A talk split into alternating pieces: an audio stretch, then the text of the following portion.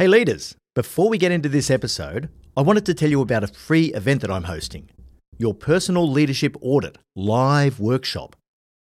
I've put the workshop together because if you want to stand out as an exceptional leader, you have to know yourself, inside and out.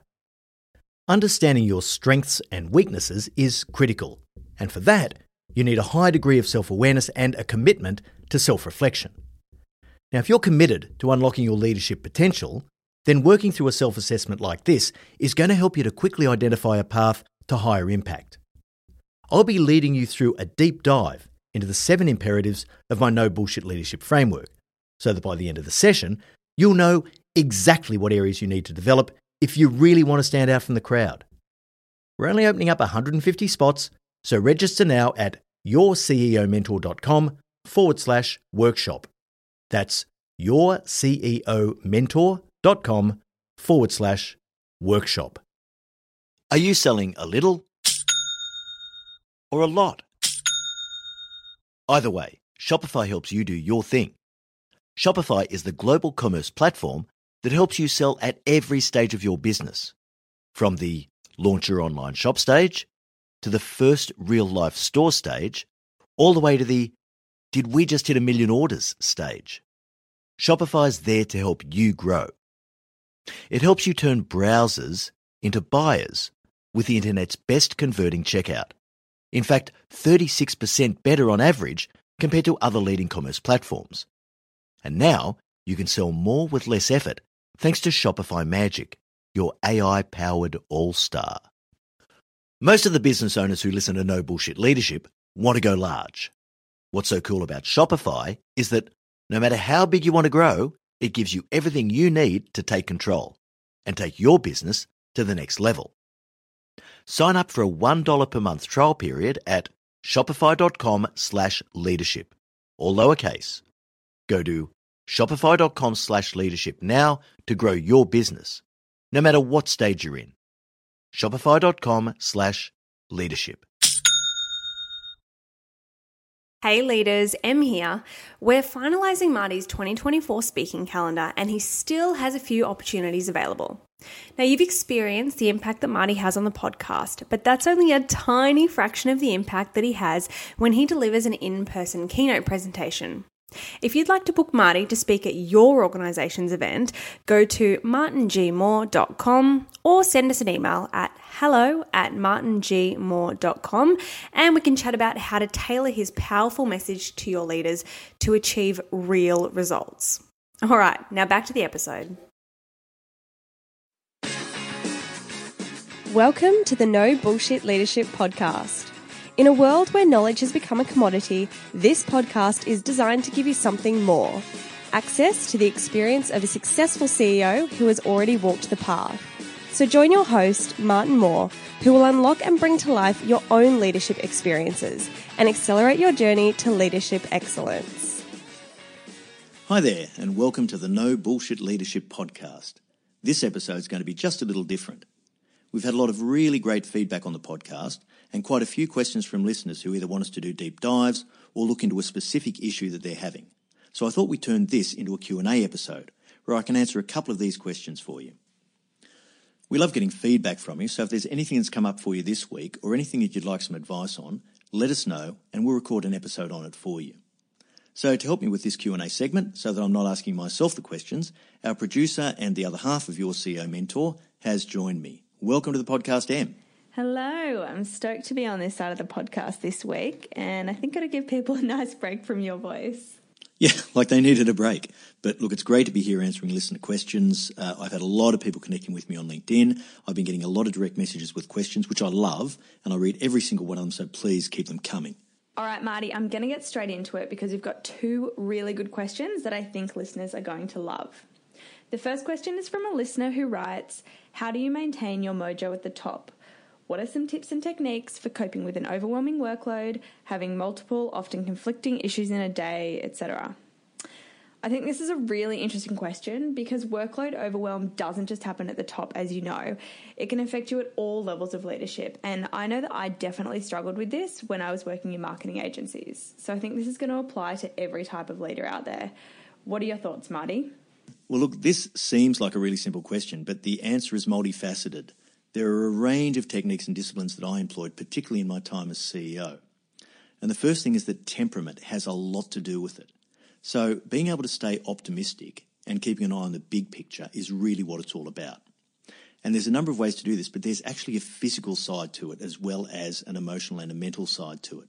So it's really important to keep yourself in good shape. And it's really important to do the things that are actually going to keep you calm and in control at any point in time. So for me, things that have helped me over the years are things like breathing exercises, making sure that I'm getting enough exercise and sleep. I'm absolutely crap at meditation. I've tried it a few times. People say you should meditate because it really calms you and centers you, but I've always struggled with meditation, so I do my own types of relaxation.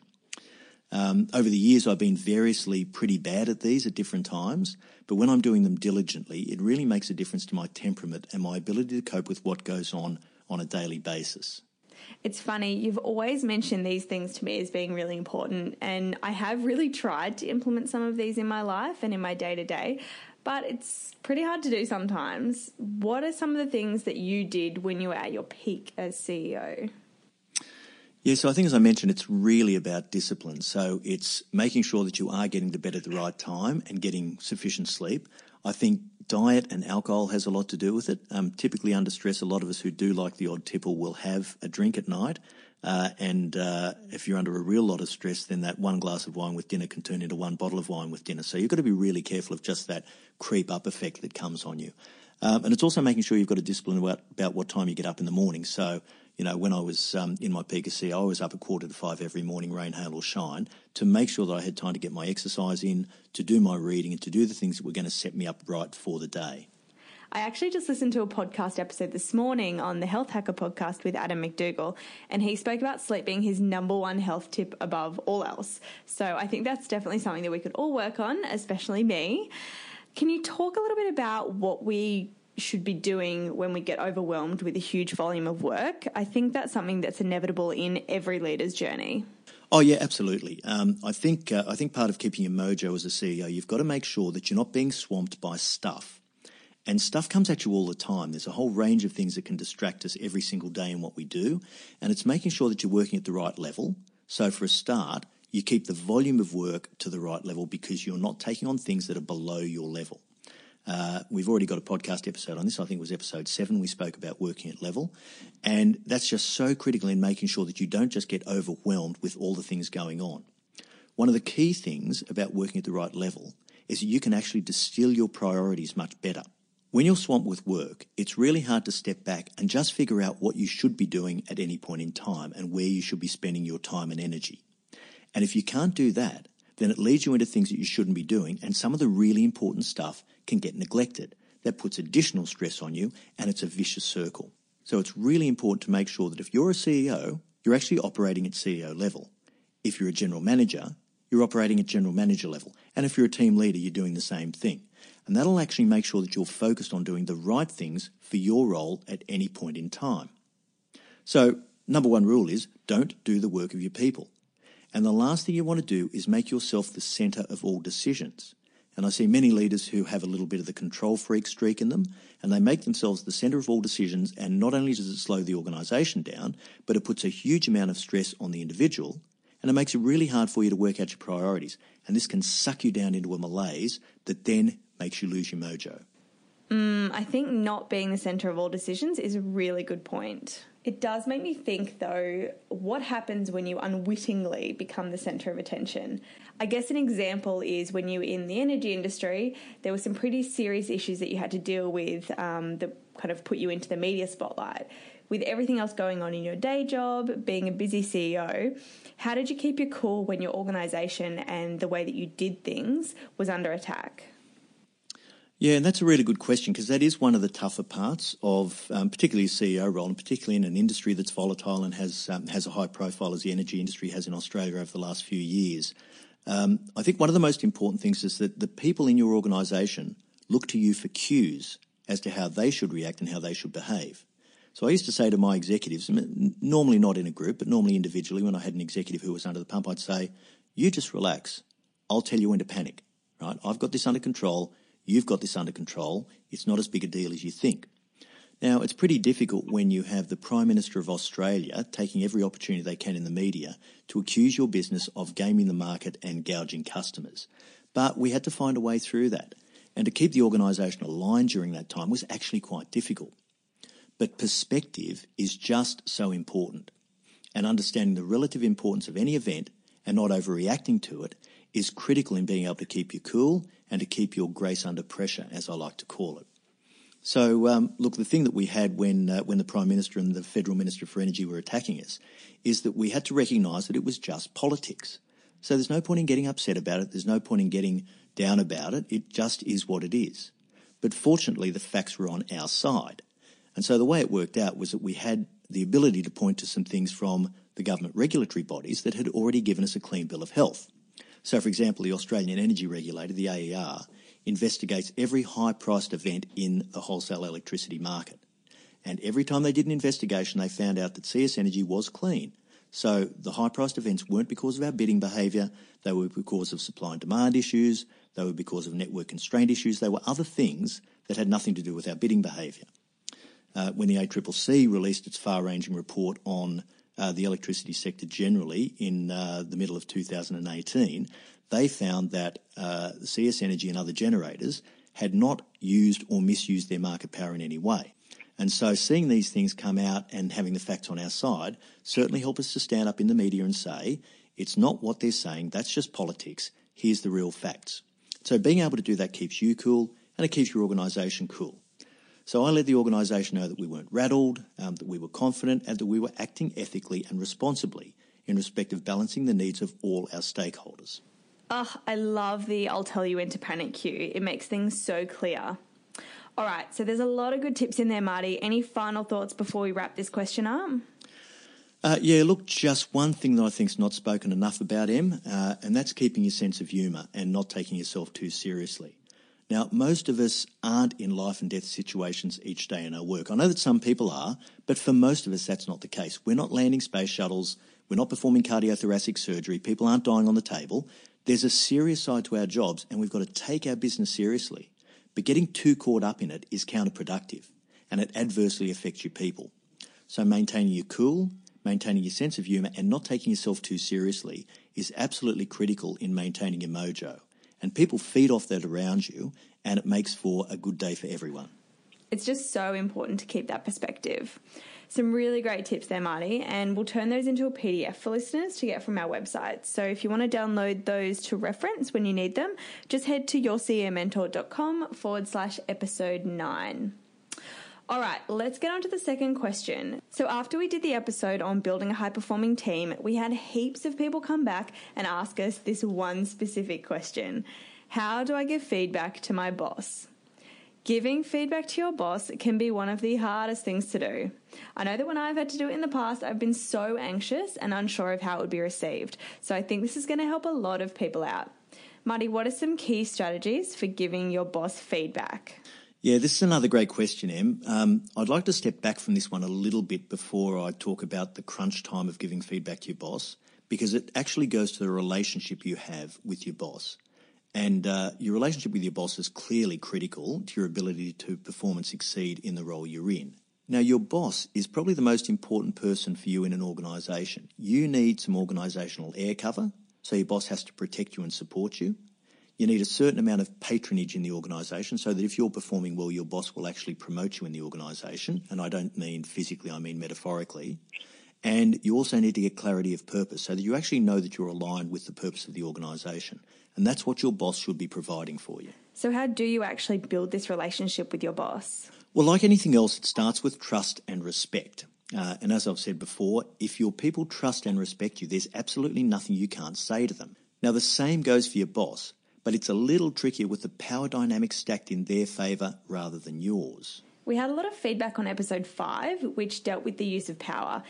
Is there anything that would be useful to add from the perspective of your boss?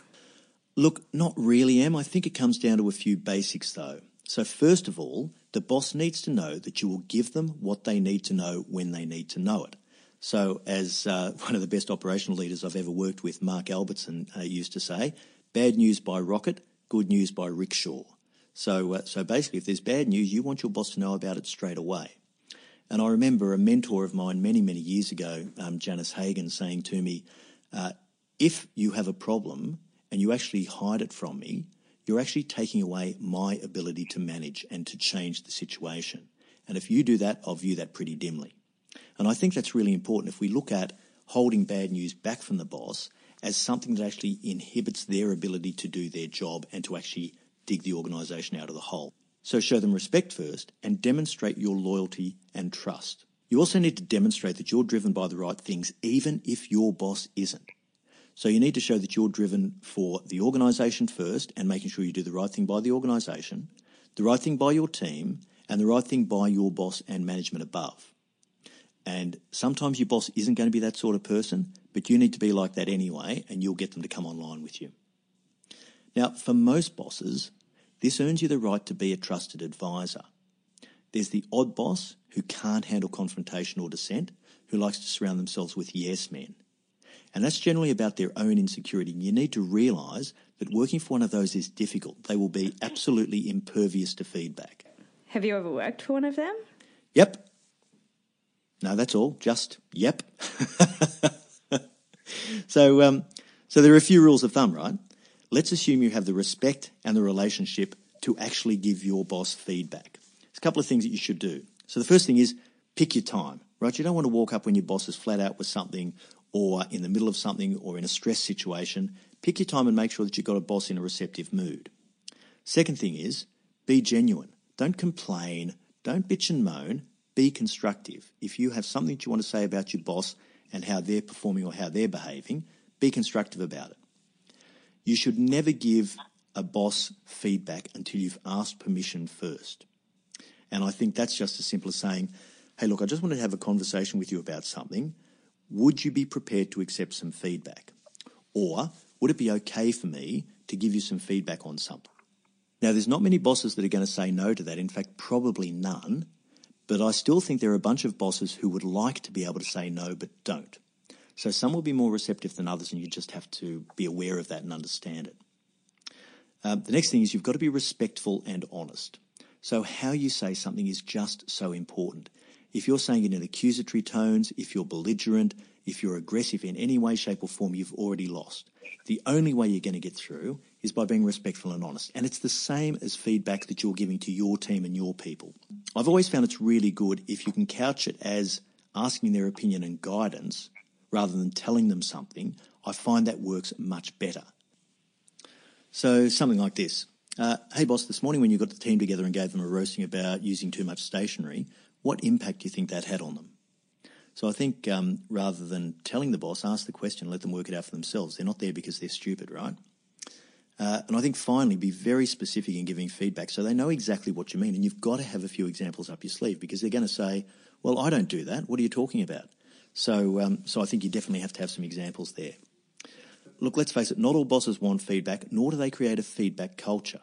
So they want feedback from you and they want feedback for themselves. Now, I was really lucky to have people around me who felt as though they could always give me feedback. I think it's an essential component of a high-performance culture. But despite that, sometimes, even with me, the hair stands up on the back of my neck, right? But you just need to get over it. It's hard sometimes to sit there and listen. And I had one executive say to me once, look, I really object to the way you send out some meeting papers on a Friday afternoon for a 10 a.m. meeting on Monday morning. And I think that's really irresponsible in terms of work-life balance. Whereas the hair was standing up on the back of my neck, I had to listen to it and say thank you for your feedback. I went away and thought about it, and 24 hours later, I went back to this executive and I said, look, you're an executive of this business. It's not unreasonable to expect that you spend a couple of hours on the weekend preparing for your week ahead. And even if you don't want to do that, you're an executive and you can make that choice. But you can always block out your calendar on Monday morning so that you're in by 8 o'clock and you've had 2 hours to prepare for the 10 o'clock meeting. So there's a bunch of ways around it. But I took the feedback on, I thought about it, and I went back to this executive and I gave them my answer. And so I think that's probably the way to do it, even when you don't think it's a reasonable request. One of the things that I used to get anxiety about before giving my boss feedback was how it would be received. Are there any tips or strategies on making sure that your boss is kind of more receptive to receiving feedback? Oh, yeah, definitely. There's a number of things you can try, Em. I like 360-degree feedback mechanisms. And so what I find is a really good thing to do is to do 360-degree feedbacks for myself and my team, and then talk to my boss about supporting that and saying, look, if you support this and give it your imprimatur, we're going to get a much better outcome because the executives will really buy into it. If you ask them for their support, you can also ask them to be involved. And then your boss can be a part of it too and really lead from the front. So this actually drags them into the process and it puts them right in the spotlight for self-awareness, the same as you and your team are prepared to do. Once that happens, the feedback has to come. Now, I have seen bosses just reject the feedback out of hand, but that's quite unusual. Most bosses who subject themselves to a 360-degree feedback actually want to know more about it, even if the initial results aren't what they might have hoped for. There are so many good tips there. Anything else you'd like to add on to this one before we wrap it up? Look, probably just a word of warning. You need to know when a relationship with a boss is unrecoverable. Now, I know it's a bitter pill to swallow, but you need to plan your exit. If you've got an unrecoverable relationship, you can't do anything with it. You've got to get out. And when I say this, it just makes it so important that your boss isn't the only person in your organisation that you develop a trusted advisor relationship with. If you rely solely on your boss, and that's the only person who forms an opinion on whether you're good, bad or indifferent as an employee, then you're putting yourself at high risk. So developing relationships outside, beyond, above your boss are really important. Then if it does come to crunch point with your boss, you have some options. It's either that or you're looking for a new job in a different company, and sometimes that's a bit harder. Love it. You've covered some really actionable strategies in this episode, so I hope that it's really helped out our listeners and the people who ask the questions. Marty and I would love to hear your thoughts on this episode, whether you got something out of the answers, whether you liked the format, whether you liked me. And if you've got any questions that you'd like us to cover, head to our website, yourceomentor.com/podcast, and enter your feedback or question in the form. Marty, I'll let you close this one out. Bye. That sounds good, Em. Thanks for coming on. And just remember, at Your CEO Mentor, our purpose is to improve the quality of leaders globally. So if you know a leader who gets some value out of this episode, please share it with them. You may help them with something they are really struggling with. Next week, we're going to cover off on the subject of leading through your values. Until next time, I know you'll do everything in your power to be a no bullshit leader.